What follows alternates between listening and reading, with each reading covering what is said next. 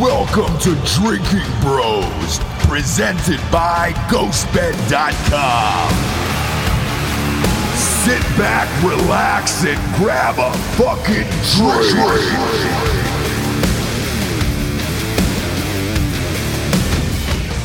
Hi, D'Anthony. Shut up.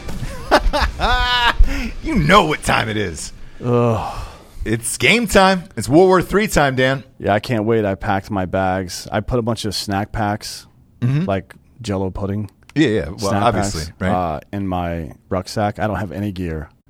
It's You don't all need it, It's all pudding. Yeah. yeah. Uh, You can fight terror with pudding. I feel like if I if I get confronted by an armed assailant and I pull the pudding out and either offer it to him or take the cap off and just smear it on my face, Mm-hmm. they'll think I'm either crazy or friendly. Either way, I, f- I feel like I'll make it out of that. I think so. Yeah. I think I think you're good. I don't see why not. Uh, in all seriousness, this is uh, obviously one of the biggest topics um, that we've had of the year. Nailed it. Boom. It's Jan 6. Uh, no, uh, it's one of the biggest things to happen in a, in a long time as far as war is concerned in this country, or a possibility of it, I should say. Well, I don't know. Trump's stacking up a pretty nice body count now. It's Killing it, isn't? Baghdadi and these two assholes. Yeah, yeah. So, uh, so we thought we'd do a show on it. and you know, it's funny. All Hillary Clinton did was kill Jeffrey Epstein. That's it. That's all she did.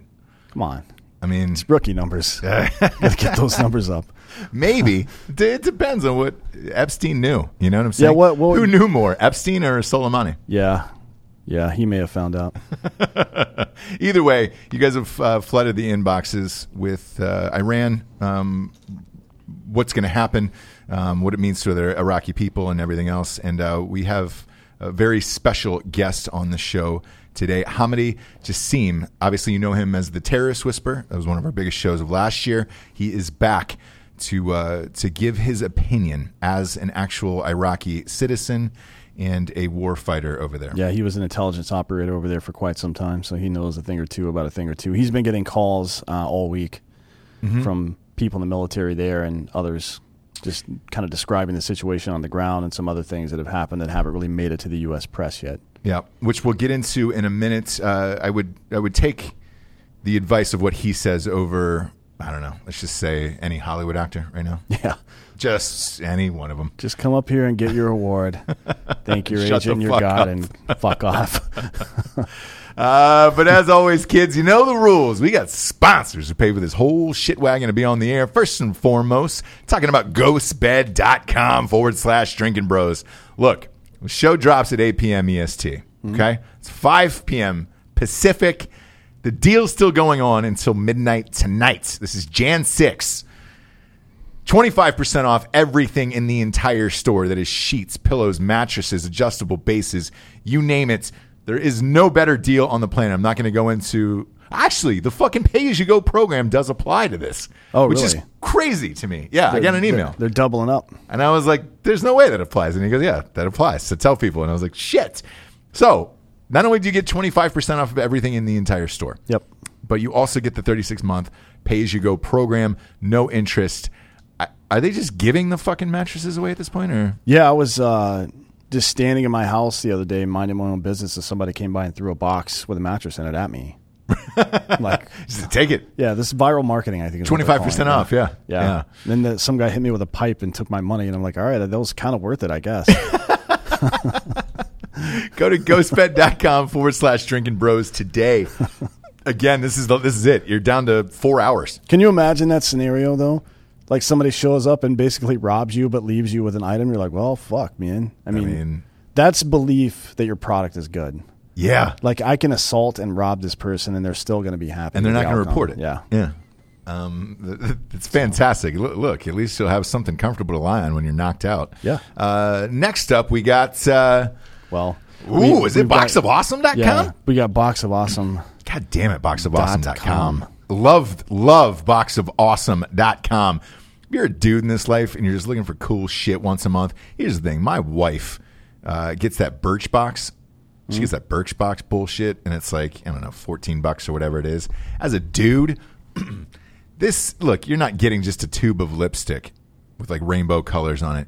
You're getting the dopest shit you could possibly have in this lifetime as a man. As Yeah. a man. Uh, I'm talking fucking knives, Bowie knives. I mean, you got uh, fucking dop kits. You got travel bags. You got uh, what's the liquor kit that you got? Uh, it's a whiskey decanter. That's right. And you And got a, you got the I, you got the casket. That's what I wanted. Yeah. Um, but it was gone. Yeah, well, you're not going to get it. I know. So fuck off. Fucker. Uh, go to boxofawesome.com today. Type in the promo code Drinking Bros for 20% off your first box. Here's the deal just sign up for the rest of the year. Because when you do that, the box just shows up once a month. Yeah. And it's like Christmas every single month, except it's, I would say it's better than Christmas because you're getting cool shit that like your relatives aren't going to get you. Yeah, I mean, look, uh, it's like Christmas, but you don't actually have to see another human being, which is perfect for me Exactly. because I don't want to see any other human beings. No, you don't. You don't. Uh, go to boxofawesome.com today. Promo code Drinking Bros. 20% off that first box. And you, all you're going to do is just fill out like five questions just about your life. Uh, super quick. And then they're going to send you dope shit based on who you are as a man. Now, if you're super femme, they'll probably send you some form of, you know, uh, rainbow tie for the back of your man bun. Well, it's bespoke posts, so they have bespoke items for people. Yeah. So- So, it's going to be nice if you have a man bun. Yeah. Um, but uh, it's the best shit on the planet. I love. I we've been a member of them for a long time now, so uh, I'm amped about boxofawesome.com. Promo code Drinking Bros, twenty percent off. Last but not least, Uh, we got KillcliffCBD.com. ooh, my fave, dude. Oh yeah. My fave. I don't remember the last night that I didn't drink one of these before I went to sleep. Me neither. Um, by the way, I'm all grape now. I'm I, I like grape, but I, I'm orange and mango. I like orange Kush and uh, mango Tango. Those are my favorites. Here's the thing. I like mango better than I thought I would actually. I, that. That happened to me with uh, White Claw too. By the way, Which one? mango. Oh, the mango one. Yeah, a lot of people yeah. said their favorite is mango. They had those at I the slept Cowboy on it. Stadium. Raspberry is my still my favorite. Mango's creeping up there. It's it's it's uh, popping up the charts. Yeah, it- at the, it, at the Falcon Stadium too. That's all they had was Mm. mango. You could only get one flavor, and I was like, all right, fuck it, let's ride. Because I was at that LSU uh, Oklahoma game with my child. Um, they did not have KillcliffCBD uh, there, and I wish they did. It's 25 milligrams of CBD in a can. No THC. You will not test for it if you're. Uh, working a job that requires a drug test out there. This will take away all the aches and pains. And man, I, for me, it just it helps put me to sleep. Yeah, I mean it, it's something that just helps relax you a little bit at the end of the day. Mm-hmm. Yeah. Uh, but I mean, look, CBDs. Everybody thinks because there's so much bullshit out there these days. Right. uh, vitamins, for example, like chewing on a big piece of concentrated vitamin C is probably not going to do a whole lot for you. Like your body likes to consume shit naturally, and that's been the big problem with CBD over the years. Everybody thinks it's some new snake oil that oh everybody's just using it, so it must be bullshit. No, the Israelis have been studying this shit since the 1950s. They perfected the formula at this point. Like it's CBD. It's like it's a very specific. It's one of dozens of cannabinoids that are in a, a cannabis plant, and this one just happens to be the one that promote. It's the one that all these medical people have been talking about for the last twenty years, trying to get it legalized. Right. like trying to get actual weed legalized. They've been talking about this particular part of the plant because it promotes homeostasis. It promotes, um, uh, like, or it helps with joint pain. It helps with all this other bullshit, and it ob- obviously helps relax and make you sleep. Which is, you know, going down that list of items is like every fucking infantryman in the world and every cop that's been standing up, an EMT guy that's been standing up on his feet for twelve hours at a time is like, oh shit, Yeah. that sounds like my dumbass. exactly. So I've been popping pills and fucking my liver up for the last 20 years. Maybe it's time to switch over to something that's actually good for you. Switch on over to killcliffcbd.com. Promo code Drinking Bros. 20% off a case of this shit. 20% off a case of it. And you get free shipping. Knocks it down to like, I don't know, $3.99 a can. It's, I mean, it's the same price as a can of Monster, except you get 25 milligrams of CBD in it. And it's, more importantly, a company you trust. It's Killcliff. It's not some janky ass fucking Chinese company with, a, you know, three stars on it. Oh, CBD. There's Not- a dragon with three heads on it. yeah, where you're just like, bro, what the fuck am I drinking today? Yeah. Uh, it, Killcliff, look, you know him. You've known him forever. Go to killcliffcbd.com today. Promo code Drinking Bros, 20% off. Try the fucking, and free shipping. Try the fucking grape, man. That's the best in the biz. Uh, John Timar and I from Killcliff were drinking uh, Orange Kush and Tito's. That's what I had at the uh, Army Navy game. Or I'm sorry, it's actually stateside vodka. yeah, at the Army Navy game. It's Yeah. the best, dude. The best. Uh, so it pairs well. With big a, fan. with a nice vodka. God damn it, man! That was a that was a great time at that game. Um, thanks. Shout out to KillcliffCBD.com Yeah. for that. Uh, it was great. We eased on into that stadium. Yep. Uh, all right, kids, here we go. Let's talk about Iran, shall we? Welcome to Drinking Bros, kids. Look, today's one of those days where you have a massive news story and you get flooded with messages, emails, texts, and everything. And, and everybody who listens to the show asks you, hey, can we please talk about the Iran situation? Obviously, there's a lot of memes going on right now.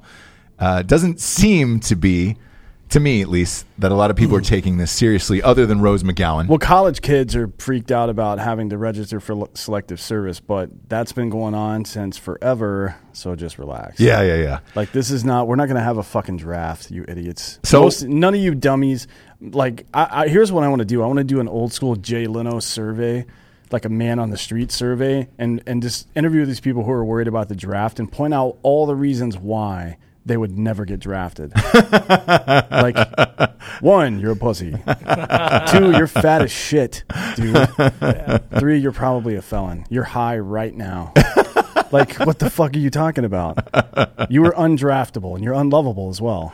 Yeah, uh, and that's that's something that people should probably just take a, a look in the mirror at, and Yeah. not even worry about the war itself. Just Yeah. within the war within. I think You know who's the- doing great right now are recruiters in rural areas.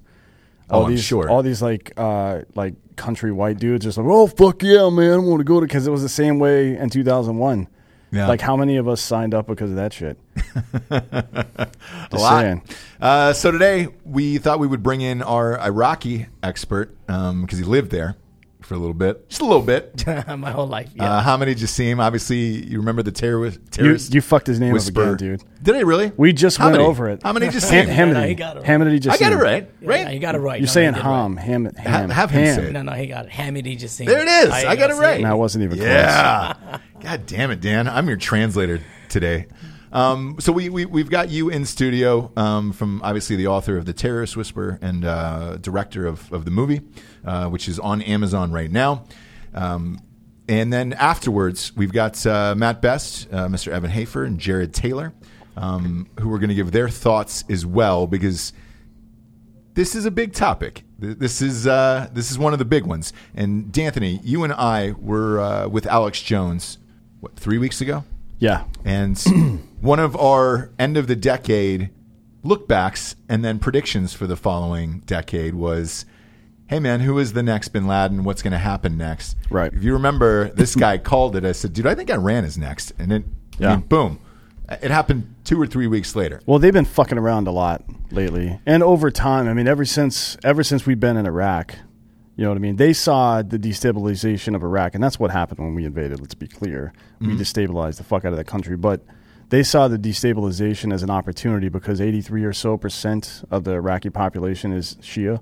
Iran is predominantly Shia as well.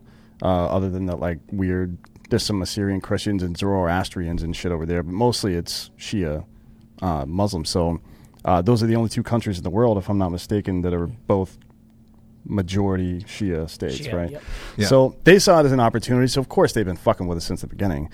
Russia's been wanting to destabilize us since I don't know the 19 mid 1940s, and it's been going on forever. And they work with Iran a lot, and they've provided like the RPG 29, uh, EFP explosives, and all this other bullshit that have made their way through Iranian hands into Iraq. So it's nothing new. Like this Soleimani guy has been a dick for a while, and it's it's more problematic than just the stuff that he did as chief of the Quds Force uh, in Iraq.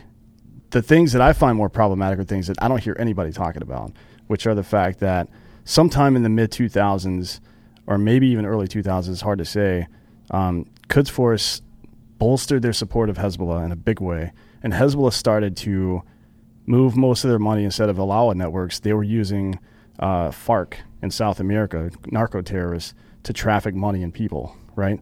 So we have these close borders, and we already have this huge border problem in this in our southern border. And just you know a couple of couple of you know days travel south are all these all this money and all these people who have been paid for the last I don't know 15 years to buy Hezbollah and Soleimani ran that project. So there's all kind. Of, it's it's more than more than just what we've seen so far. Is what I'm seeing. From an Iraqi perspective, um, somebody who's obviously born there, uh, lived there, and served there, what does his death mean to you and to the people of Iraq specifically? I think I would like to to, to congratulate more than just the American nation uh, on the death of General Qasem Soleimani. This death is uh, not just any death. You know, a lot, a lot of Americans are kind of like walking with a box in their head. They only watch what the American news is delivering to them. So you kind of can't blame them for what they already uh, talking about about General Soleimani. Uh, you, you know, like many of the young generation have no idea who actually General Soleimani is. The way they look at him, he's just an Iranian general. They don't know the history or the background of General Soleimani fighting against the Americans in Iraq back during the surge. I mean, Soleimani had just as much blood in his hand as Al Qaeda had. Uh, during the surge in Iraq, he actually, uh, as a Shiite country, he went and negotiated with Al Qaeda against our troops. Um, he has cost a lot of Americans their lives. Over 600 Americans were killed due to uh, Soleimani's uh, planning in, in Iraq. So Soleimani's death has um, it is significant. I consider it personally as a you know as someone who worked in the intelligence sector, who been undercover, and I operated against his top operatives back during my time. Um, I consider this probably bigger than the Bin Laden uh, death, probably bigger than Al Baghdadi uh, death. Uh, reason why you know away from politics, the reason why this is bigger um, accomplishment than both of these uh, bigger terrorists because Qasem Soleimani is the architect in the Middle East. He is basically the engineer that basically executes all the Iranian agenda in the Middle East. Um, he's the one that's controlling Lebanon with Hezbollah. He's controlling Iraq by all those militias. He's controlling Syria. I mean, just if you look into the lives of how many lives has been taken since Soleimani became the architect in the you know, architect in the Middle East. Um, so many. I mean, he has killed the Kurds that rised up in Iran, asking for their independency. Um, he has killed recently the Iraqi protesters, who also rise for their own freedom and to be free out of the Iranian influence. Uh, Syria, literally any city in Syria, he walked in, it got destroyed, and the people of that city got killed. So you're looking at somebody who is not obviously dumb, who politically knew how to build relationships with personalities in the Middle East and have a dominant control of all politics, not just Shia allies, which a lot of people are thinking, oh, because he's Shia, he's going to go talk to other Shia politicians. No. In Iraq, he has both Sunni and Shia politicians in his own pocket because he learned the game. He learned to have control politically in each country. And Yeah, he was running Yeah. uh, the the whole uh, bridge between uh, Bashar al-Assad in Syria Yeah. and Russia was Soleimani that whole Yeah. time. Like he's the guy that negotiated that whole deal with them. So all the shit that happened in Syria over the last couple of years has been he is as he said the architect of all this shit. I mean, he's been involved since the 1980s in their military and Iran's military. So during the Iran-Iraq War, yeah. supporting Hezbollah from a very early time when he was in the 41st In- Infantry Division. And uh, that in 1983, the Beirut bombings, we all know about that. It's the first major act of, of uh, like explosive terrorism, if you want to call it that, like bombing terrorism uh, in, in the Western world, or at least against a Western target. Um, he's been around for a while and doing fucked up shit for a while. Like this is, it's it's interesting to me. I understand some of the complaints. I guess like was this tactically smart to do this? Mm-hmm. I, I, I can I can stomach those and have that conversation, but there are some people that are losing their goddamn minds over this. Like this guy wasn't some piece of shit. Lack Like, of education. It is, yeah. That's what it is. I think a lot of people don't realize who that guy is. Um, y- I think it's it's shame for America to to let someone's live that had American blood in his hands. That's the number one factor. Yeah, and, and I, I, I hate to interrupt you here Yeah. because I've I've read that Yeah. not only did Bush have an opportunity to kill him multiple times, but so did, did too. Obama as well. Yeah. Why didn't they? Knowing, like you said, that there was so much blood on his hands already. The problem, you know, the the Obama administration considered uh, an attack on Soleimani, but then they uh, declined it because the type of policies you were carrying out is they were going towards uh, peace negotiation, nuclear deal uh, negotiation, and um, they did not basically have the balls to make such a move. Uh, I think that President Trump was the first president actually to have the balls to end such a criminal. Um, this guy had a lot of American blood in his hands since the 80s, but I'm talking about the ones that I lived through. When I operated in Iraq, I mean, half of our American soldiers were killed because of this guy. So he made a great decisions by eliminating him because it's not only uh, justice for the soldiers that we lost overseas in Iraq. This guy made sure Iraq was never stable during the surge. This guy made sure Iraq was never able to claim his independency. He wanted the Americans to leave. He was actually one of the engineers that made sure the Americans were uh, pulling out of Iraq. And of course, the policy in DC back then was helping him to get his goals. I mean, look, when you watch my film and you see we're operating toe to toe with the Iranian operatives and Al Qaeda operatives, it was a competition in a certain way. But as soon as the U.S. military pulled out of Iraq, there was no more competition. They became the dominant, they became the ones that control and called all the shots. And that's just an example to show you that we might have gave Soleimani the tools to actually be successful in all of his agenda and rise up. You know, like just his stocks went up when we pulled the troops out. That's what it seems like to me. Like now, you know, obviously hindsight is twenty twenty, um, not just because of the year, Yeah. but because we're actually able to look back. Boom, nailed it. No. Um, my my question is this: with the Obama deal, giving them all that money, the nuclear deal, all of that shit that Trump pulled out of, Yeah. Wouldn't that only advance his Here, agenda? here's what I think about that. Just just before we move on, so we kill uh, uh, Saddam Hussein, right? Mm-hmm. We take him out of power, blah blah blah, and that becomes the most unstable country in the region. I think the Obama idea was that. Look, this guy's a bad dude, but he is like. There's no question in my mind, and you can speak to this as well. I think Soleimani was, until a couple of days ago, the most powerful human being in the Middle East. He was. Like he sits at the intersection of Sunni, Shia, like the Russia connection, old school, the Quds Force. So that means Hezbollah. That means fucking uh, South American narco terrorism. He, without any doubt, was the most powerful person over there. And our experience thus far has been every time, like when you kill uh, uh, Saddam Hussein, 80 different fucking warlords pop up. When you cut the head off of the Taliban, it just convert uh, reverts back to tribal warlords, right? Right. Like every time we fucking knock off one of these powerful dudes that seem to have shit Everybody else is fighting for their spot. Power vacuum happens and it's just unstable and fucked up. I think I think Obama let his ego take control of his decision making process. He he wanted to be the person that solved that Iran situation, and he's like, "Well, this is the way to solve it. I get it, but it's stupid. Like, there's no way to solve that. Like, you can't you can't ever come back to the table with a guy who's been a terrorist. That just that's not how life works, Right. in my Some- opinion. Sometimes peacemaking is not the best option.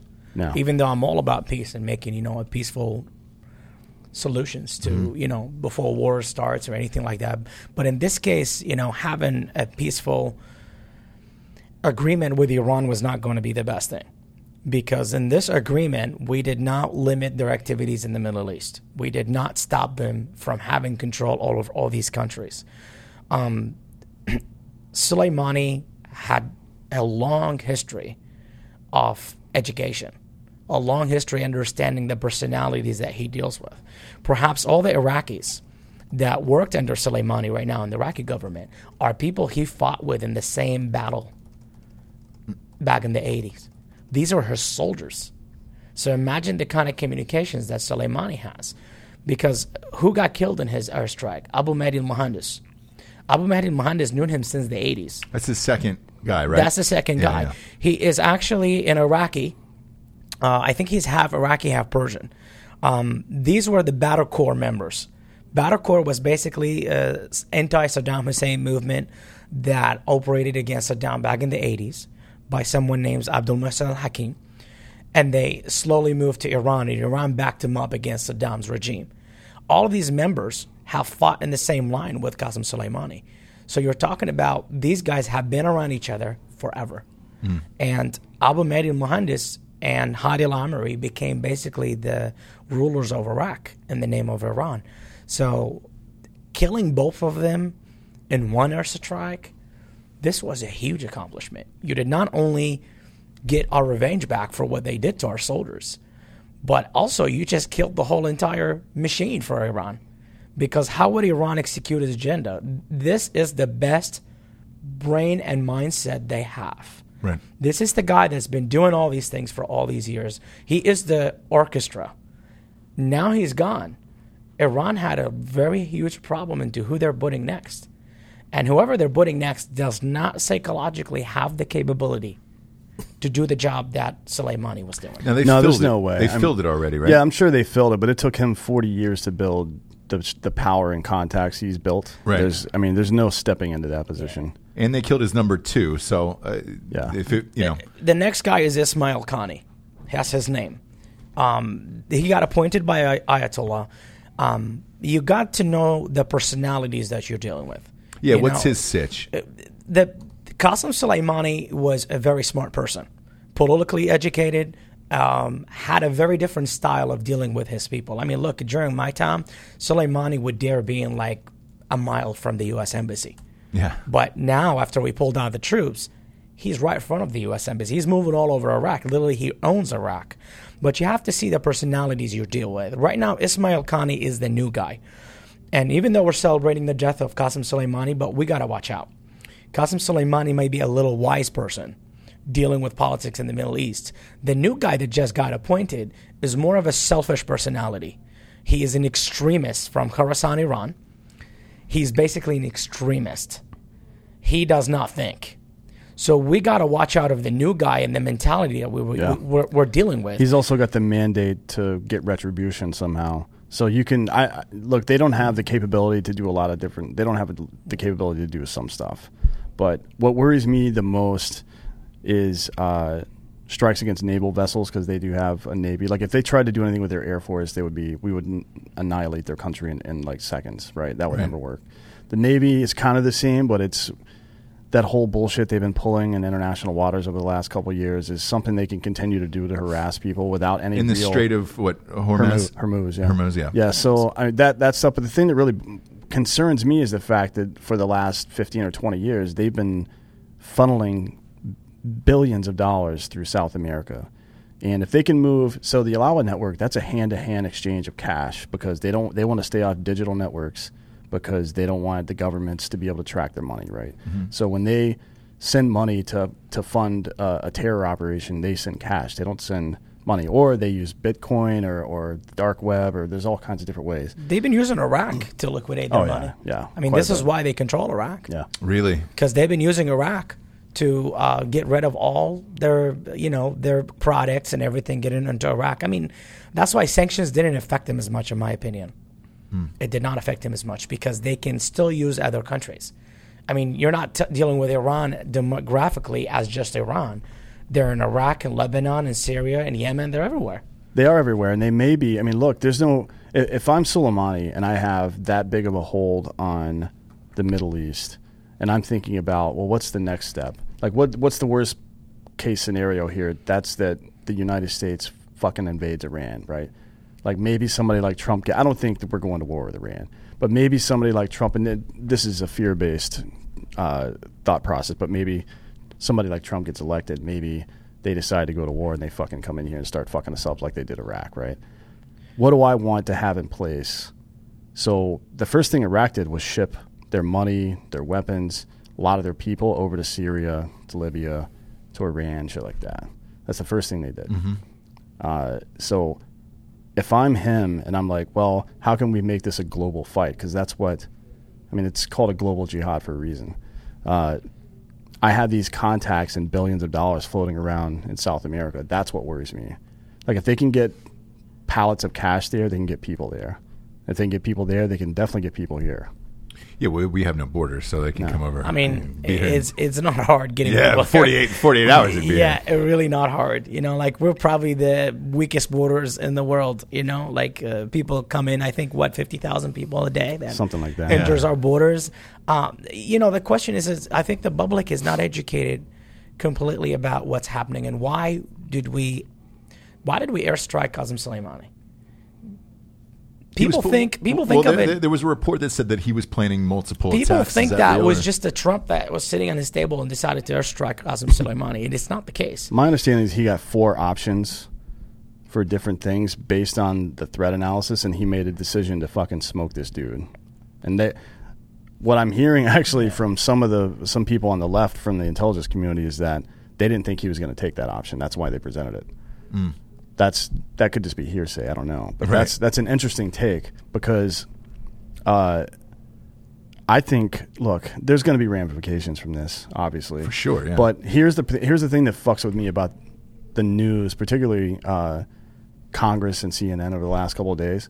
Is they're like, why hasn't Trump come out and said why? Like, why didn't he unveil all the fucking extremely classified information about why he did this?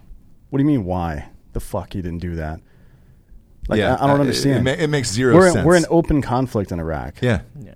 We're it's and now th- that's the funniest. Why part would you all let this. everybody know what you're I going no to idea. do? Here, here's the here's the dumbest part to me. So Nancy Pelosi's trying to push a bill now to limit the War Powers Act that was signed back in 2001. Mm-hmm. Um, after 9/11, I think it was in November of 2001. Um, that never occurred to them through Obama's administration when he was drone striking the fuck out of people. You know, they rewrote the rule to decide what collateral damage was. Any quote unquote military age male anywhere near a drone strike was considered an enemy combatant unless there was explicit proof he wasn't.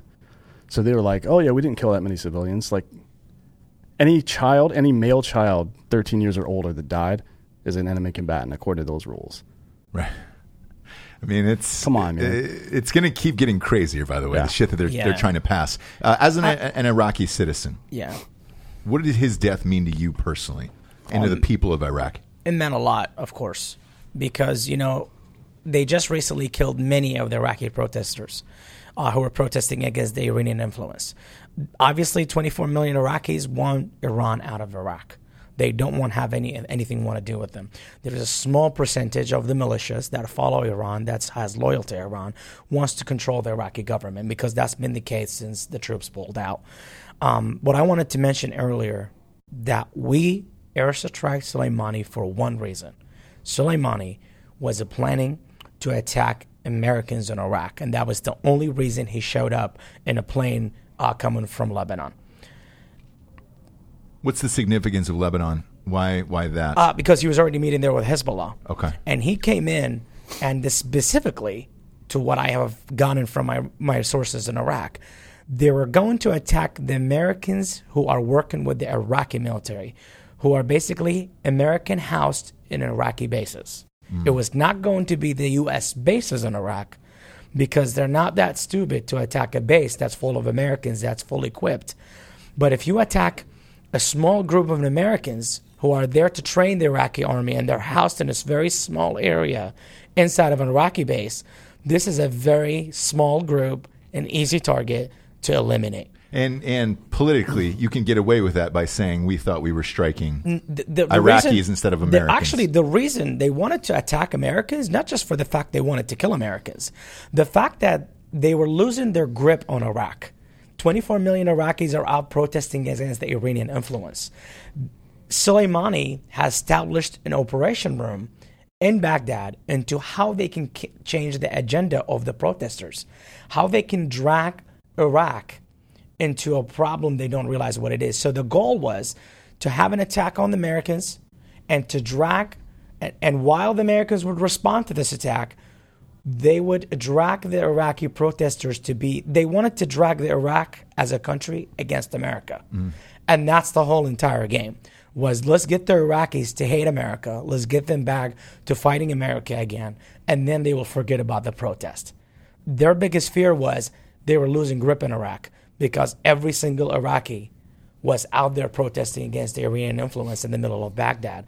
So this attack was not just a random attack, it was actually an attack to get their grip back into Iraq because they always used the American card. They always said, oh, America is our enemy. They're taking our land. They're taking our oil. This is the point.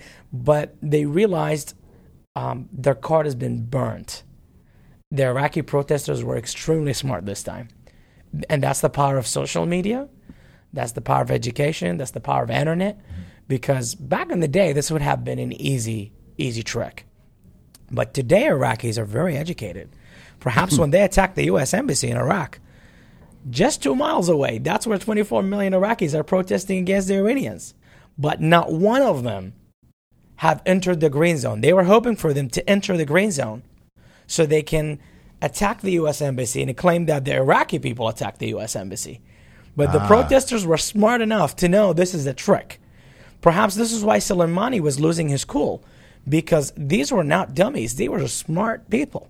Yeah. And they knew, and the Iraqi people said, well, this is not my problem. I'm not attacking the embassy, and I don't have a problem with America. And that's what's been killing them.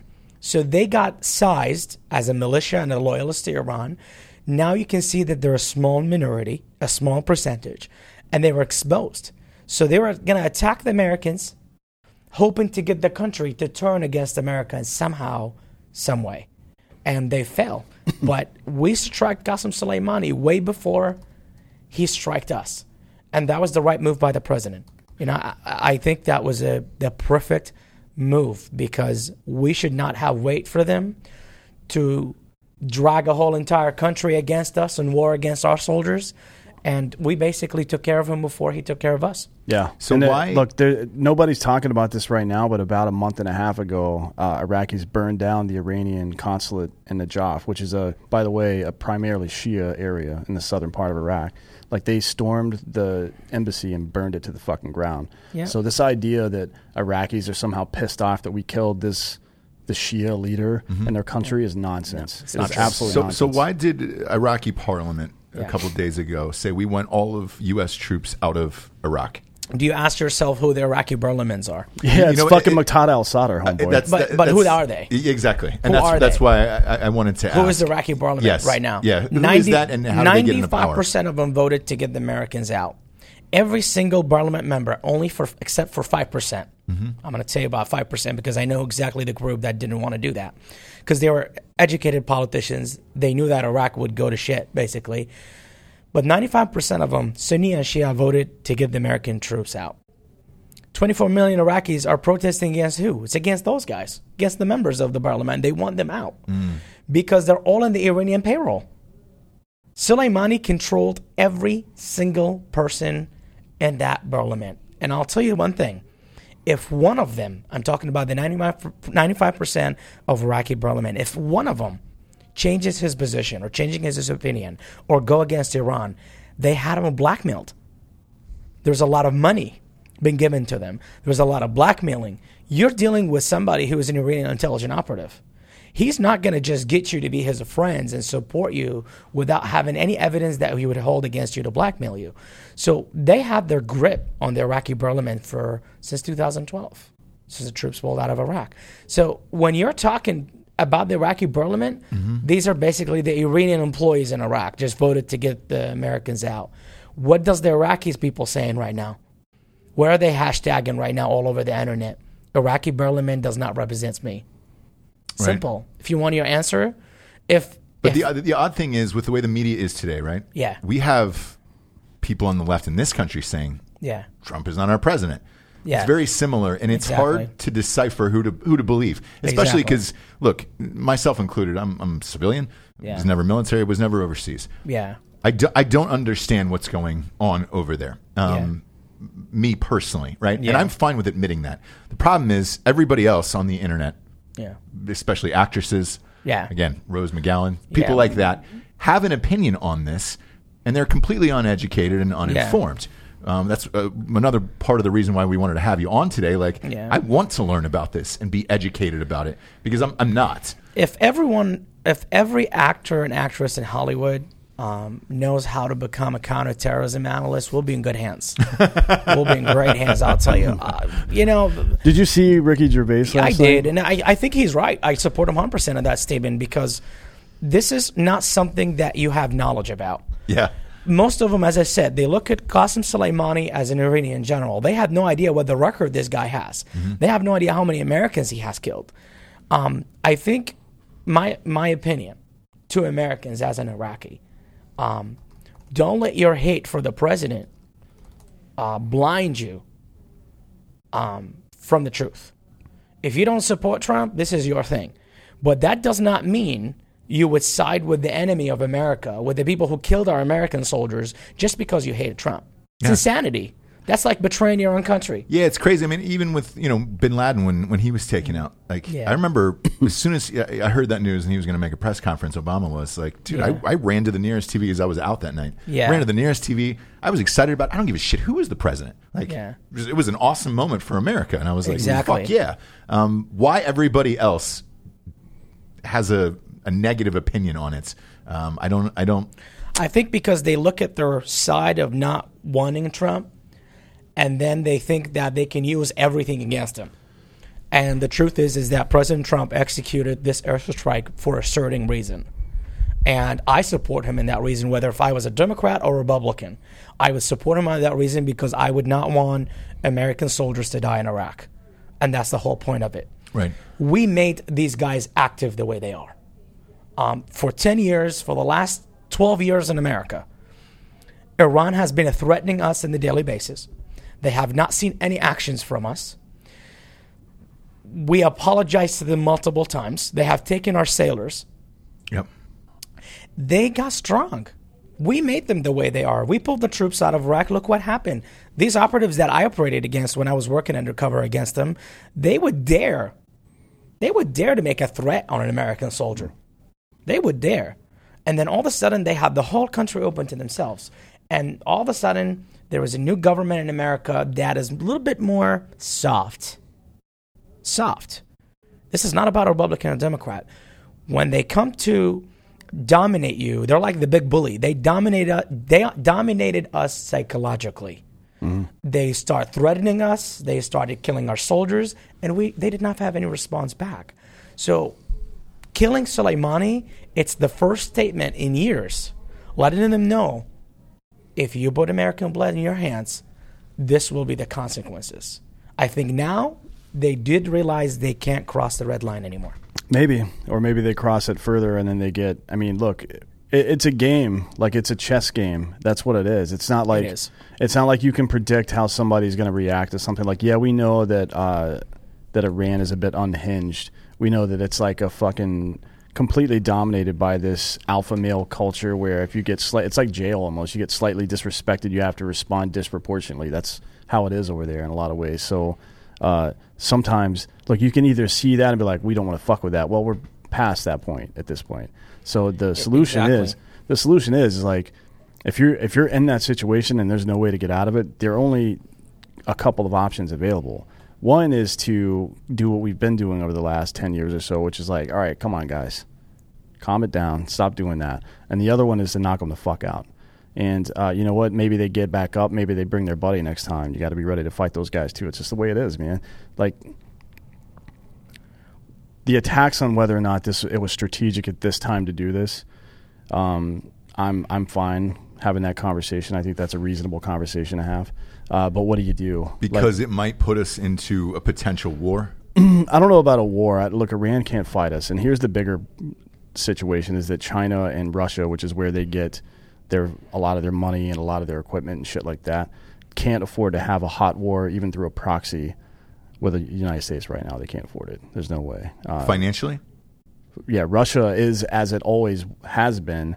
It's it's a house of cards, right? It's it's you pull one pin and the whole thing falls apart, economically speaking. Right. It's always been like that. That's why we won the Cold War. It's because uh, we went from uh, from rollback to, I'm sorry, we went from containment to détente to rollback, right? So containment was we're going to keep them out of Cuba. We're going to keep Russia out of Cuba. We're not going to let them put missiles there. We're going to fight these proxy wars all over the world. We're not going to let them put stuff there. Uh, Détente was like, hey, we're just going to calm down. This is, we need to fucking just relax for a little while. And then rollback was like Reagan. He was like, fuck this. We're going to amass a massive amount of fucking nuclear weapons, make them try to keep up with us, and it'll break their economy. And it worked. That's the whole. That was the whole. The, the nuclear arms race was designed specifically not to amass nuclear weapons, but to break the back of the Russian economy. And it's historically always been like that. Every time Russia gets into a conflict, World War II, they ran out of money. Mm. World War One ran out of money. they don't have a good economy. They never have. They never will because they're goddamn socialists. They're a socialist oligarchy. So there's like eight people over there that have all the money, and then everybody else is fucking poor. So they can't afford to pull those threads. And China has too much money invested in the United States to do that. Right. Yeah, it behooves them to keep us fat, happy, but a little bit unstable. Like this climate that we're in right now is perfect for China. It's great. Yeah, Um, absolutely. Yeah. But they what they cannot afford is a hot war. They can't afford us invading a country like Iran because that is their biggest fucking uh, proxy. And if they lose them, that changes the whole game. if they lose Iran. Yep. Uh, and when you say proxy, uh, for the general Mm-hmm. Yeah. audience out there, what does that mean exactly? I mean that uh, somebody like Soleimani from the Quds Force and and other people like Bashar al-Assad actually did it directly for some reason, but they will liaise with like Russia will send FSB guys, which is the new KGB basically. Uh, they'll send FSB, other intelligence operators, generals to train their army to get them funding. Like when we first got to Iraq, we found all these dudes running around with uh, with like advanced night vision. Like what the fuck? How did you get any of this? It all came from Russia. So that stuff happens a lot. So equipment, I mean, it's the same shit that America does. It's reverse psychology kind of thing. Like they will come in, they'll establish small groups all over Iraq Yeah. or all over Syria and have control Mm. of it. I mean, you have to know that the But Iran's different because they control the entire Iranian government. Iranian government, Like if you if you control Soleimani, like Yeah. fuck Ayatollah Khamenei, fuck the president, fuck any of those guys. They don't have any real Yeah. power. The real power is in the military. exactly, right? yeah. And there is no one more powerful in that country than the guy that is roasting on the side of the highway right now. What's what's the significance of the red flag being raised? Um, a lot of people are posting about that today. Uh, it's never been raised in the history of the country of uh, Iran. Uh, The- what what does it mean exactly, and what does it stand I for? I think you know they can. The Iranians are using all kind of uh, threats and all kind of shows right now to show Has this people ex- that we're existed about before? to go. Because again, for ignorant Americans, when I see something like that, there's a lot of people going, "Oh no, this this Whatever. is real bad." Just yeah, whatever. it's, it's You know, basically like, like- Sylvester Stallone turning Yeah. his hat around backwards and over the top. Oh yeah, well, I mean, but he did something. whatever. Yeah, I think, I think you know what, Iran right now is in trouble. I mean, we're talking real here. Iran right now is psychologically exhausted. Um, they don't know what to do. If they don't answer back, this is kind of a break in their dignity. If they don't take their revenge back for Soleimani, for the best guy they ever had, if they do answer back, it's going to cost them even more losses. And they're trying to keep themselves from losing their grip in the whole entire Middle East. I if mean, they're smart, they'll be going after a political win and not a military exactly. win, in my opinion. So I think now Iran is going through a period of thinking. What is the best step they can take next? Uh, I know that the generals talk a lot of crap. They come out, we're gonna, you know, like General Ismail Qaani came out and said the new replacement. And he said it's going to be more American bodies in the Middle East, but we already been in war with these guys mm-hmm. since 2003. We've been in war with them since they started communicating with Al Qaeda and helping against our American soldiers. So we've been in war with them. It's just not directing, not In- confronting indirectly, them. yeah, yeah. No, well, we've been it's in, indirect. we've been we've been against them and on their side Yeah. since the fucking early '80s. Yeah. Since the Iran Iraq shit popped off, we were kind of supporting both sides in a lot of ways.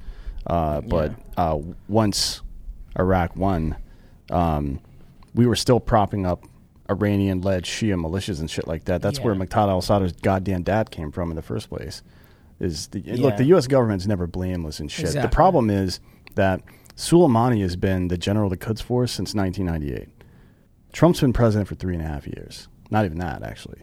And he may not be president after a year from now, and he may be president for the next four or five years. But mm-hmm. he Yeah. after that, he definitely won't be. We do we change power and we change our ideals once every four to eight years yeah, like clockwork. We always do it. So these other countries don't do this shit. We think in microwave terms, like, oh, that was Obama that did that. Iran doesn't give a fuck who it was that did it. Exactly. They look at it as America who did Yeah, it. Right. So they, like, if, that's why nobody understood the elections in Iraq the first time. They were like, or Afghanistan the same way. They were like, uh, there's a leader in power. Everything's fine. Why are we voting? Like they don't, they didn't understand the concept at first. And it's the same thing. People overseas don't know anything about our politics. Yeah, they don't know that we Yeah. like peacefully change Yeah. power every four years. yeah, they don't realize Every two, decision really, with making. Congress. Yeah, they don't. It's It's, it's, a foreign idea. so many funny. people like overseas says, you know, but you're the one who made it, these guys. You'll find many Iraqis are going to be like, "Well, you're the one who made them get active and take over Iraq. You handed it to them." Because they don't understand it's two different governments, two different political parties, mm. and each political party in America has his own agenda and his own thing. Yeah, yeah, yeah. They don't realize that overseas. And that's what that's Yeah. what concerns me about the the talks that are certainly happening in Iran right now. Like all their generals and intelligence officers are in rooms right now discussing what they should do. The problem is, is that a lot of those guys are afraid to come out and say, "Look, if we do something too crazy, America's going to fuck us up," because that is not alpha enough, and you will get killed for saying some shit like that. Like Khomeini can look at anybody in that room, like no shit, legally speaking, he can look at anybody in the room like, "Hey, kill him."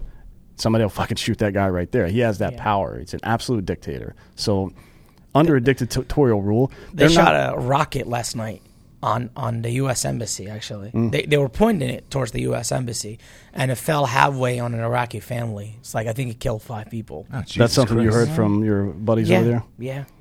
Just So- just because they don't uh, have the technology for it, or what? What happens in a case like that? I, think always it's- wonder. these are just militias or doing things out of anger. Hmm.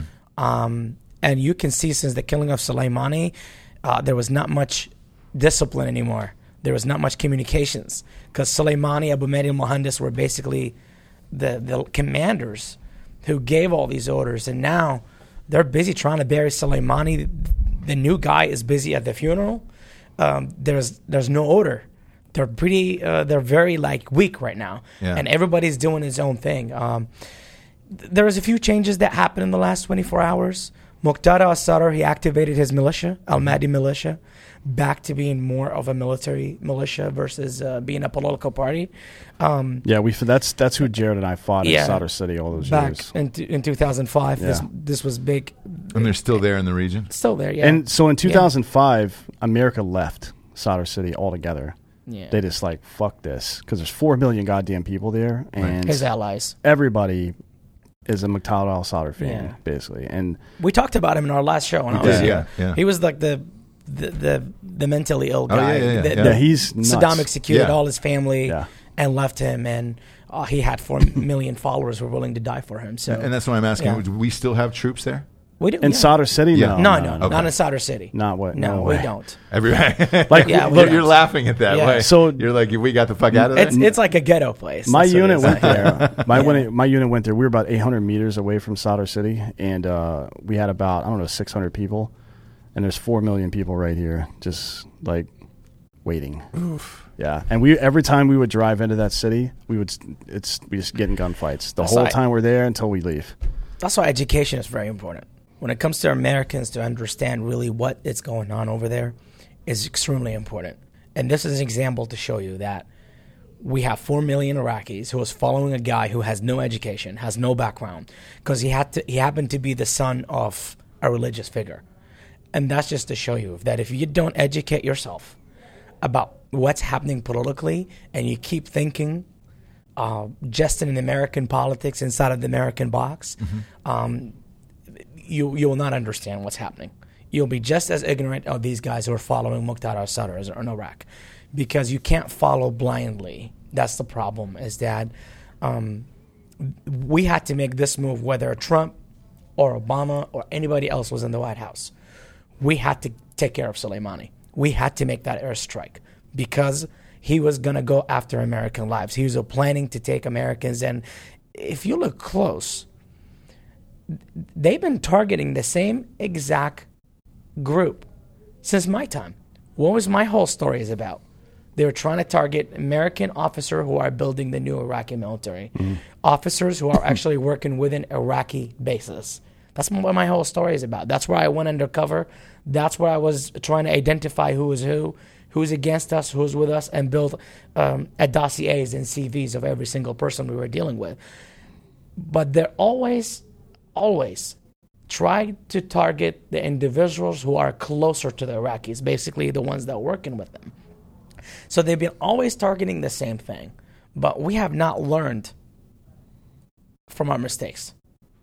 We're, we're always making it clear to them, a clear target for them. I understand we're training the Iraqi military. I, I was part of it. But I think that we need to train them inside of our own bases Yeah, we- versus us being inside of their bases because they do have access to the Iraqi bases. Yeah. And the militias recently kind of embedded themselves with the Iraqi military. They kind of became the more dominant power over the Iraqi military. So basically, Abu Mahdi Muhandis uh, could could ha- he was given orders to some Iraqi division commanders. So let me ask you this: Yeah. if if they did pull all the American troops out of there, Yeah, what happens to the country of Iraq? It would be fucked. It would be Iran in two weeks. I- I'll explain to you how, how Iraq will be done. Please. Like they'll kill all the Sunni. First, Like all the Sunni would be dead. it- n- uh, not not that necessary that will happen, but if you're t- you got to talk about financially what's going to happen. First, Iraq will have sanctions on it. Second, the world will not be dealing with Iraq anymore financially. What sources does Iraq have right now to survive? We don't have any local products. We don't make crap. We don't sell a damn thing to anybody. No Harris Teeters or Whole Foods? Nothing. Well, there- no Hooters. Nothing. You're talking about. We don't even make yogurt. We buy it from Iran. You know, like, yes, like we Iran's we're liquidating a lot of their products in Iraq, selling it to mm. Iraqis. So that's the thing is that if we go, if the U.S. troops pull out of Iraq today, and Iraq owes so much money, what is Iraq going to do? And for the ones that are asking for the U- U.S. military to leave, you do realize there's 24 mil- million people protesting against you. When those guys goes hungry, when those guys get hungry, they're gonna eat you alive. Hmm. That's what happened So- when we invaded Iraq. Like so work. everybody that was Republican Guard or whatever, they took Yeah. their uniforms off. They're like, "Fuck this, we're not fighting for this guy anymore." They, shit. I mean, if if you just go by pure numbers in the country, Yeah. uh, uh, six or seven percent were Kurdish and and and uh, eighty percent were fucking Shia. They didn't like the Ba'ath Party or Saddam, so they just took their uniforms off and left. And we stupidly were like, "Well, we don't have anything to do with you. Just go home." I lived So they during go- the sanctions in Iraq. Yeah, they go home and then they're poor. And It's nothing bad. nothing breeds crime and violence more than poverty ever. It's bad. It doesn't matter what country you're in, whether it's downtown Yeah. Chicago or if it's fucking downtown Baghdad. I- if people are poor and there's an opportunity to use violence to get what they need, that's what they're going to do. How, Period. how bad was it? I will never forget every meal I ate. Really? Yes, it's bad. So- you know, the, the young Iraqi generation right now didn't live that. They lived a great time. That's the time of the Americans coming into mm-hmm. Iraq. Sanctions means terrible ideas. Sanctions means you're not going to eat the same bread anymore. You're going to eat less quality bread. It means you're not going to have enough food. You're not going to have enough money. You're not going to have enough jobs. Uh, you're going to be in debt. It's going to be hard. And we're already going through that, literally, because the Iraqi government right now, the Iranian, Iraqi Iranian government are stealing the people. it's almost like organized crime over there, really. I mean, that's the way it's set I, up. I would tell you. like you, anybody that's got a big enough stick can come fucking take all your shit. I ate one of some of the most disgusting thing in my world, my life during the sections in Iraq. What was the worst thing you had? I mean, you're talking about so an example. No, not many people could afford to eat meat during that time. Meat was very expensive, and meat was not like a set price like we have here in America. It was like the stock market. How expensive meat was. One day, meat will be like four times worth of whatever, and one day it may come down a little bit, but it always been expensive. People couldn't afford it, so you have to find alternative vegetables that you have to eat to survive. And some people couldn't afford certain things. I mean, I ate bread. You know, was given like uh, it's like a they were giving people you know like uh basically flour to make bread out of to, to survive because Right. people didn't have anything during the sanctions. It, it was a rough time for many Iraqis who remember that. Trust me, they'll remember the taste of everything they were eating. And I still remember I ate the darkest bread I ever seen in my life. it was dark. and when you eat it, it has such a like funky taste. It was not even like a white flour. It was something, Yeah. whatever it was. And I had an uncle that worked at the Iraqi, um, uh, like he worked at the Iraqi like Ministry of Supplies and kind of knew where these supplies come from. And he was like, "Don't eat that bread." And I was like, "Why?" But that's sometimes that's the only thing you have to eat. Yeah. And he goes, "Sometimes they don't have enough." flour to give to like 20 million Iraqis or whatever. He said they'll throw a bunch of plastic in the machine. And he said sometimes they'll throw basically old sandals, Oh, shred God. them, put then with the with the flour. Yeah. And the Iraqi people were eating that. And things were extremely expensive. I remember looking at cheese and cheese was something you get as a treat during a holiday. I remember eating a, a cow tongue because just like straight up cow tongue. Straight up cow tongue because meat was so expensive. People in the U.S. eat that sometimes. Yeah, but- it's Yeah, disgusting. But they're fucked. They're fucked. Yeah. They're yeah, just like fucked when you people. eat it and you couldn't afford meat because it reminds you of the taste of meat. Yeah. That's that's terrible. yeah, it's not good. Th- that's why I was like, for for the new generation of Iraq, my advice to them: do not. And and they already are. They're already fighting. They're already saying the Berlin does not represent me. And I hope, which it is, President Trump pays attention to what the Iraqi people want. President Trump should not pull the troops based on what Iran wants. They, we should not let them use the excuse of Qasem Soleimani to give them what they want. We paid the price of giving them what they want long time ago.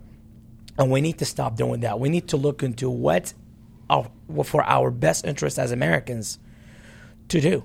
We don't have to pull out the troops out of Iraq. It's 50 people inside the parliament paid by Iran decided that, not the Iraqi people. The Iraqi people are protesting. They want a good, great relationship with the United States.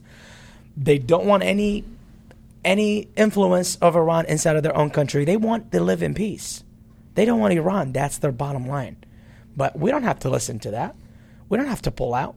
And, and you know, I like the strategy that Trump used. Trump said, you know, I built a lot of new bases over there and they cost a lot of money. So unless you pay for the bases, I'll pull out. And they don't have that money.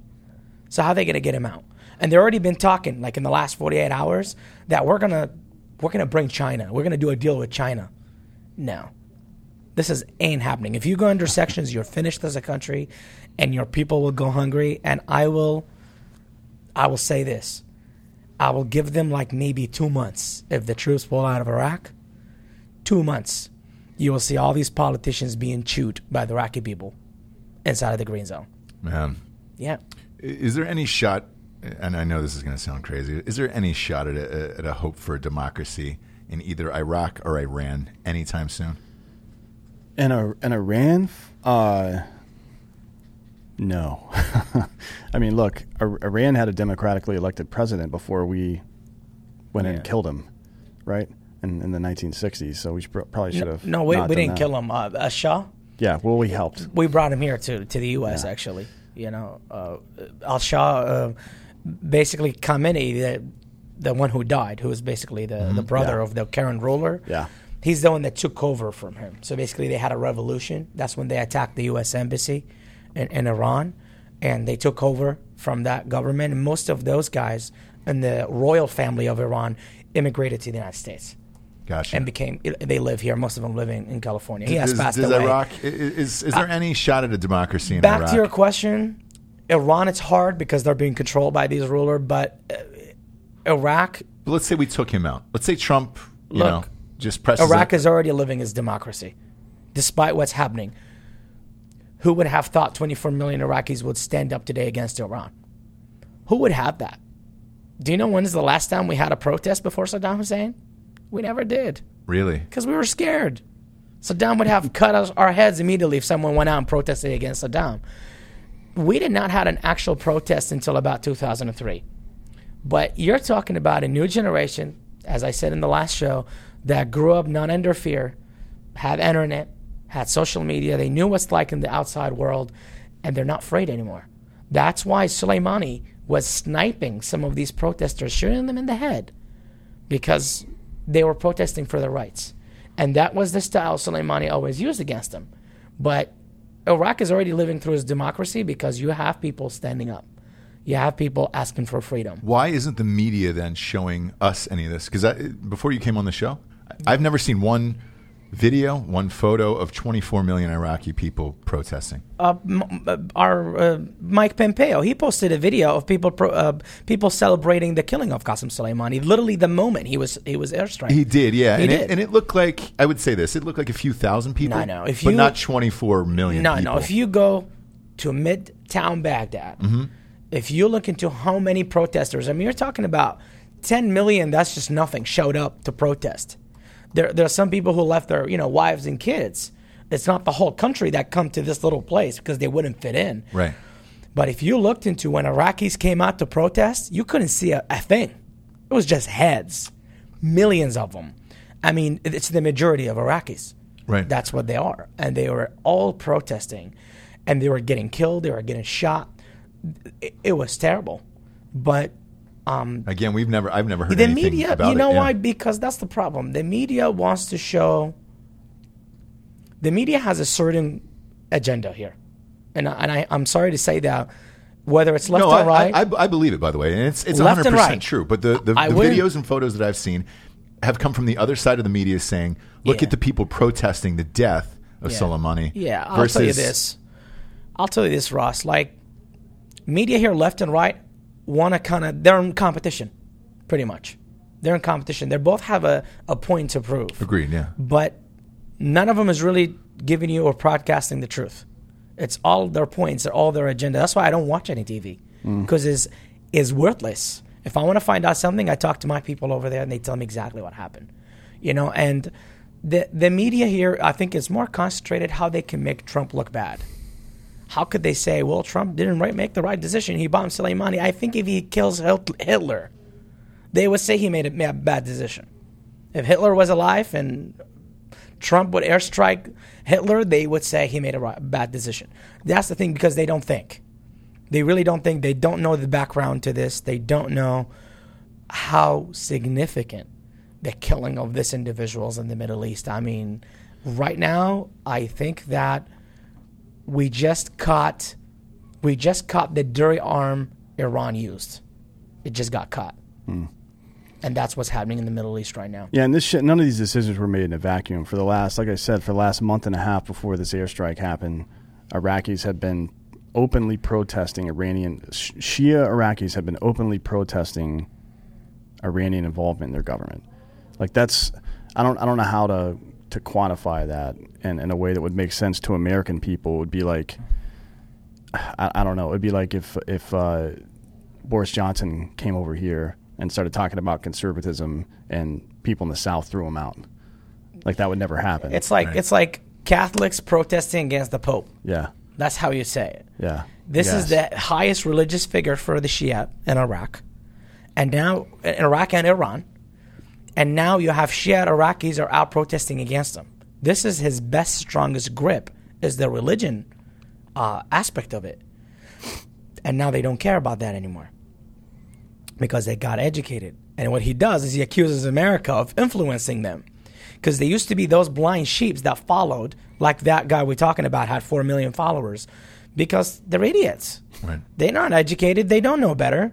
But I can assure you, some of these followers to Muqtada Sadr, their kids and their daughters, not so sure about that. Right. So things are changing demographically in Iraq. Education is changing. Uh, people have, as I said, internet is a ma- is a major weapon uh, when it comes to education. Sometimes even if we don't put this education in school, those kids will go educate themselves on on, on their own. So this scares the Ayatollah.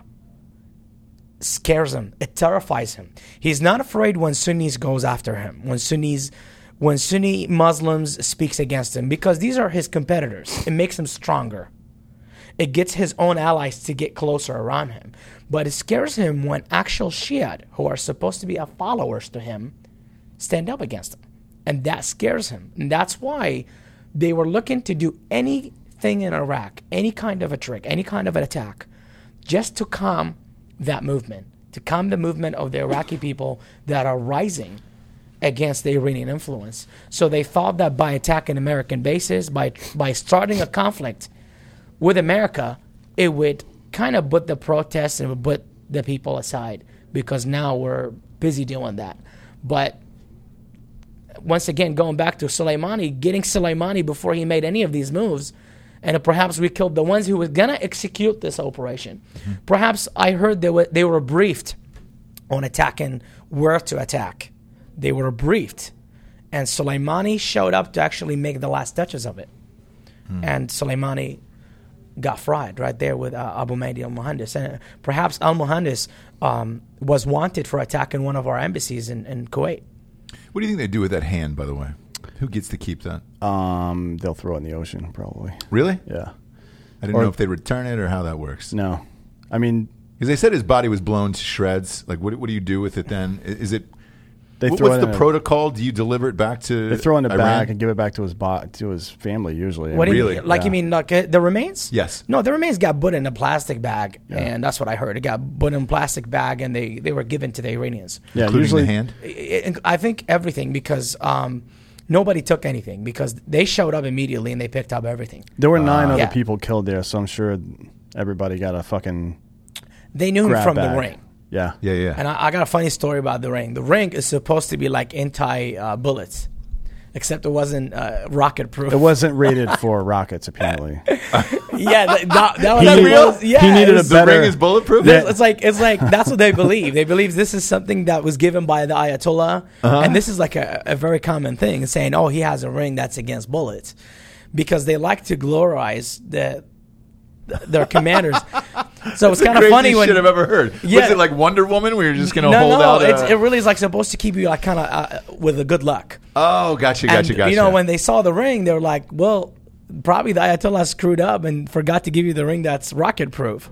um, but yeah, they they found he he was shredded. By the way, and I don't know if you guys saw the videos I posted recently. Yeah, yeah. yeah. So, what th- this is uh, very interesting. I, I just did a video yesterday, and it was a picture of a penis uh, actually thrown on the side of the road, and Yeah. I belie- believe it was Soleimani's penis. Um, so th- he was shredded, like his bottom. Do they really believe that was his? his? Yeah, his bottom body was like in parts. Wow. Like really, like the bottom, like all the way down, like all up to his hips, it was like gone, like cut in parts. Um. So Shouldn't have been standing there. so basically, basically, I, I received threats just about maybe, maybe hours after the killing of Soleimani. I started getting like crazy amount of threats on Instagram, and what what it was, it was basically, uh, I just posted like any other American celebrating the killing of Qasem Soleimani. Sure. And I, you know, I operated against his operatives back in the day. You'll see that in the film. And um, I celebrated just like anybody else. I made a post. And immediately, I had comments in there. And these appeared not to be American comments. They were written in Arabic. Some of them were written in Farsi. And what got my interest is that there was a comment that was made there, and the comment exactly said this: "It says glory and mercy to the ones that died, and shame on on America, traitors, and its agent." Calling me basically a traitor. So usually I would kind of like it's it's a normal thing for me. You know, when they talk shit from overseas, we're gonna kill you. We're gonna say, I'm like, well, if you can make it here, I'll be waiting for you. but what interests me, the guy was in uniform. Like he was wearing a perfect uniform. It looked like an officer uniform. So I immediately, before replying, literally like it was seconds that comment went on, Uh-huh. was right hours after the killing of Soleimani, and I clicked on that profile immediately, and it looked like of an Iraqi pilot. But I look at the pictures, and the pictures of that individual who left me that comment was actually in Fort Worth, Texas. And he was standing right in front of Lockheed Martin Uh huh. with a certificate in it, and the certificate says on the bottom F sixteen. And I looked close. I immediately like made like six, seven screenshots, and it, during that moment, it took like seconds. You're talking about 30, 40 seconds. Sure. And during that f- 30, 40 seconds, that person closed his account. But I made the screenshots fast enough. And I looked. This was actually an Iraqi F 16 pilot who came here, trained inside the United States to fly the F 16, and who's probably back in Iraq right now sitting next to an F 16. But why would he leave such a comment to me? Yeah. What it got me to know is this was an Iranian double agent. But when Soleimani got killed, he lost his cool. He got angry. And the first thing he saw was me posting because clearly they were following me Yeah. under the table. And I never knew I had so many Iranian operatives were following me. And when I say Iranian operatives, these are not ordinary citizens. These are people who actually follows me and they collect intelligence basically to what the American public is thinking. Well, there can't be a whole lot of those guys because they only have 36 F-16s. No, no, Right. uh, uh, I'm talking about like the Iranians. Um, so these guys are basically we're following collecting stuff but they never show you never see these accounts there's no some of them will actually make accounts that look like american accounts bunch of jets and american jets or um, people with cool american gear and it's not american this actually accounts been operating from tehran iran Just because they want to know the general opinion. they they want to know the general opinion because we can tell what's happening over there. They want to know how they can tell what's happening inside right now, how they can know what our media is saying, because that helps them to make a decision on when is the right to respond. You Well, that, they're making a huge mistake if they're basing on that because Trump does not give two fucks what Eh, people eh, think. But you know, you're dealing with with an we're dealing with an enemy that likes to do his homework. So, long story short, is I was freaked out. Not that this person might come after me. I'm used to that. You know, I'm considered a spy and a traitor in my own country. I basically worked for the United States intelligence against them, which they're considering themselves whatever. Sure. So they call me a spy. But what I got worried about is that that guy has an F 16 sitting next to him in Iraq. He can fly the Iraqi airspace. He's probably patrolling the Iraqi airspace at that time. And this will be shocking for our troops. This guy can actually conduct airstrikes on our troops. He can be right in the air and he will change his mind. And he lost his lost it based on anger because these are two not just regular generals, these are religious figure for this guy. right. And I think he realized he made a mistake by expressing because I happen to be someone who shares the same background with him. And he expressed his anger. So I immediately called the FBI and I spoke to somebody because I wasn't sure if he's still in Fort Worth. And he had uh, pictures, actually, him in a gun range. I think it's called Outdoor Gun Range or something in Fort Worth, Texas. And I immediately called the FBI and I, I gave them the information. I spent like half an hour on the phone.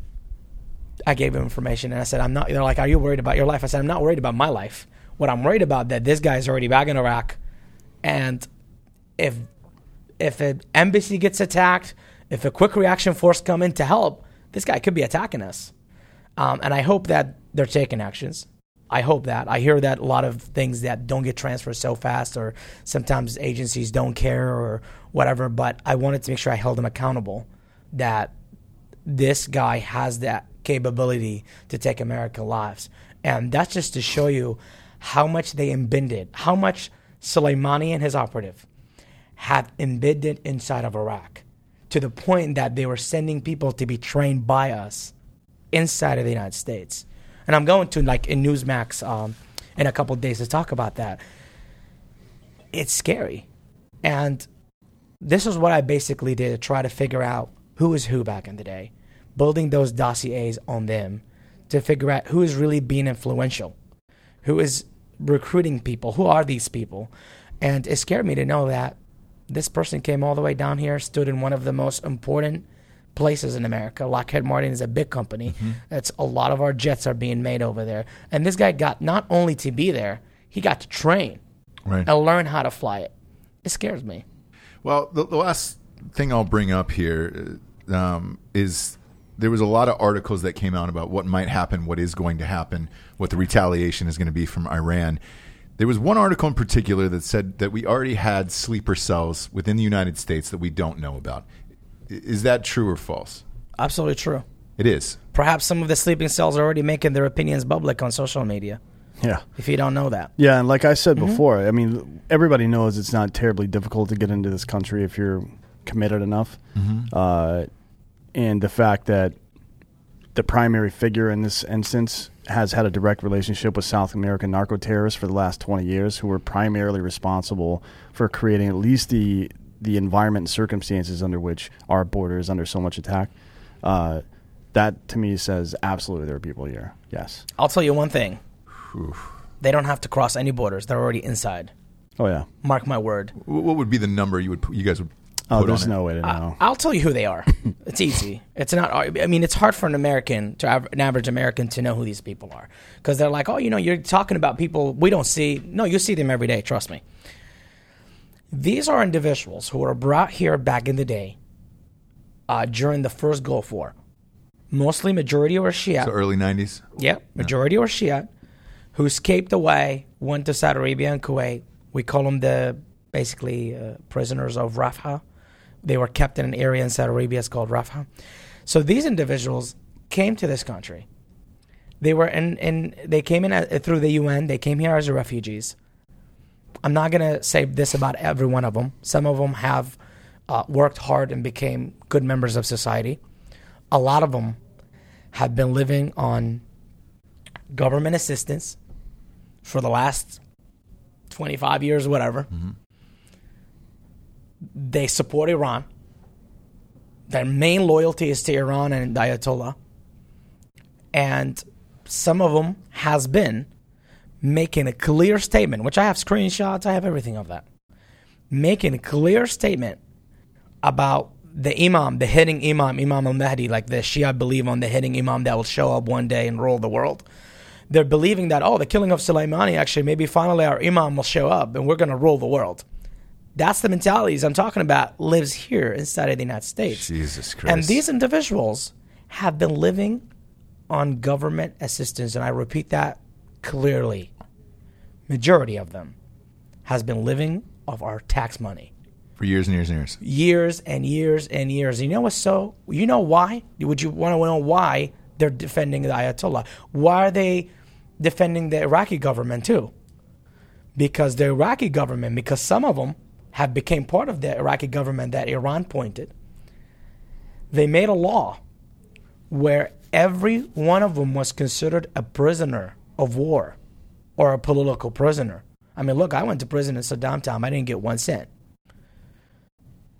the Iraqi government paid them from 1991 to this day a salary, a monthly salary. So, do you know how much each one of them received from the Iraqi government? They receive tons of money. This is money they don't show in their tax, and at least about every single one of them gets about $1,200 a month.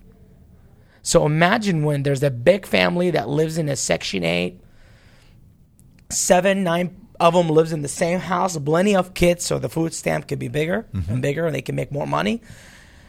Each one of them get about twelve hundred dollar a month, and probably the first payment was from 1991 to how many years they've been here. Some of them have not. Some of them have been born here, and they received a huge lump of money from the Iraqi government, and that's the reason why they support the Ayatollah and they support this government in Iraq because they're making money Yeah. they are rich under the table, and at the same time, they are taking our tax money on the daily basis, living off our food stamp, um, taking everything. So when you say they're in plain sight and I see them every day, like if I go down to my kebab shop, is that dude fucking sleeper cell? What do we do? You would know they're the ones actually they don't work, they don't have jobs. Uh, if they do have jobs, it's under the table. It's only cash because they can't show money because they're on government assistance. Okay. Um, these individuals are easy to know. I mean, our agencies knows exactly who these people are, and perhaps the fact they're confident, they're not scared. They're already making their opinions public. A lot of the leaders in that community is making their opinion public. Hmm. They are writing statements about basically anti-American statements, and that's the thing. That's the messed up thing as an Iraqi that I see about America, is that you have somebody who is speaking against this country, who is basically supporting the enemy of this country's. But we say, oh, it's you know, it's freedom of the speech; they can do whatever, and they're already citizens of this country. So this is something should be done about that. Something should be done about that to prevent these people from. I'm not. I'm not going to say you know what they will do uh, terrorist attacks. No, they won't. They won't Okay. they're benef- they're benefiting out of us. If you think about it, they're taking our money, our tax money, our food stamps, Yeah. and but what they're doing is their support is not for this country. Their support is to Iran and Ayatollah and the Iraqi government that's paying them money. And these are sleeping cells. Yeah, they do watch us. They watch every th- single thing. Uh, I'm sure a lot of them communicate with the Iranian government, and I know exactly what their jobs with the Iranian government are. They collect our public opinion. Psychologically, they like to know what we think as a nation. Because if there is a majority that doesn't think Trump made the right decision, they would like to know when they can make their decision, when it's the right time to strike back. They don't even have to put people in the country. They can just go on Twitter, American Twitter. Um, look, Yeah. man, it's it's always a joy having you on. Uh, shit, every time I get caught up in it, I just wrapped up in it. Uh, now's the point in the show we get to the drinking bro of the week. Dan, I know you wanted to uh, give this to uh, the 82nd uh, Airborne. Um, what is In general, Yeah, Yeah. It's 3,500 troops got sh- shipped something out? like that. Yeah, it's the uh, first brigade. and that was yours. No, I was in second. Yeah, it was your second. Yeah, yeah. this is uh, Red Falcons. So when that happens, because there, there's been a lot of talk on the news about it. Um, this is the first time, by the way, I've, I've heard it mentioned by name, where they actually named a regiment on like CNN. Um, at least to me, like it, all this is a shitty situation. At least these troops are getting credit of like, hey man, this is where they're coming from. This is who they are. Everything else, and they're coming out of Fort Bragg. Before that, never used to happen. No, it's interesting to me. Like uh, I was going to say earlier, when back in the day when McChrystal requ- requested a bunch of extra soldiers for uh, Afghanistan, uh, he was having trouble getting word back from DC and blah blah blah, and then finally they found out about it uh, on television. I think they saw that Obama was announcing sending X amount of soldiers. I don't remember how many it was, but there's like we're going to send these soldiers over to help secure shit, and we're going to withdraw them in 18 months. And everybody in the room is like, "What the fuck, dude?" Like OPSEC is you don't say when or where or how ever, and he just told them when. Not surprised. That's fucking stupid, man. So, look, it's weird to me. Like, when I don't know, I, I there were even back in 2007. So Jared and I were off dicking around on on Christmas leave. We get a call on the 27th of December, and they're like, "Hey, you guys are deploying." Like, okay, when? Like, the 30th. I'm like, oh shit. All right, cool. So we had to come back and blah blah blah. Uh, and there was some news about like, hey, some guys are deploying the surge. I don't know. I, I, I value privacy when it comes to my life, particularly when it's on the line, literally. Like I, I, I this this whole fucking uh, idea that the general that the general public needs to know in-depth details about military operations or why what intelligence made a president make a decision like this. Get fucked, dude.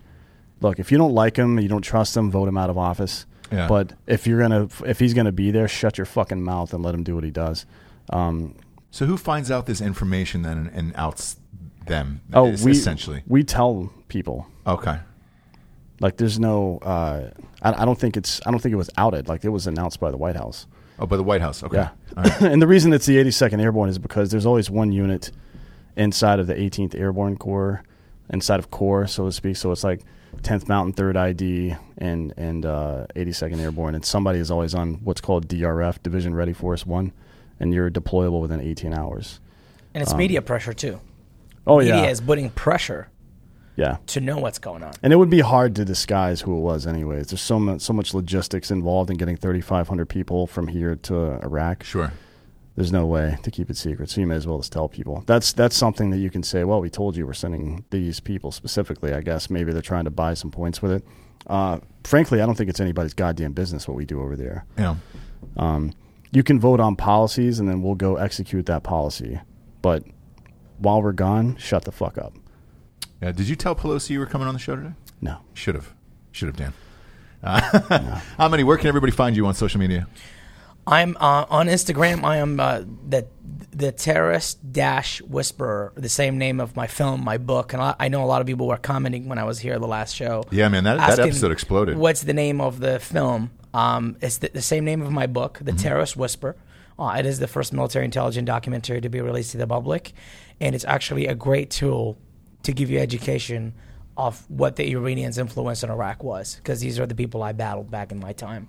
And uh, when the scale was 50 50, and now, you know, things have changed. But this will be the best education if you need to know about what was happening and, and who, the, who are these individuals and who really our enemies are. Uh, look, if, if you haven't read the book, uh, I highly recommend it. Check out the film as well. Thank you for being here. Uh, for our video folks, um, this will be the end of, of part one of this. Uh, for our audio folks, uh, we will have a part two, again, with uh, Matt Best, Evan Hafer, and Jared Taylor coming up shortly. Subscribe on YouTube, or for the video, subscribe on YouTube, audio wise. Spotify, iTunes. We are on every single outlet, obviously, that you could possibly get a podcast or illegally bootleg one because we're on a bunch of weird apps that we don't even know about that keep popping up every day. Uh, for D'Anthony, D'Anthony Oh, by the way, the 82nd unit is, is the Devils, not the Falcons. That's mine. I got a little greedy. there. Ooh, look at you. Look at you got a, you got a little greedy. I think they're the Red Devils, something like that. Okay, it happens, Dan.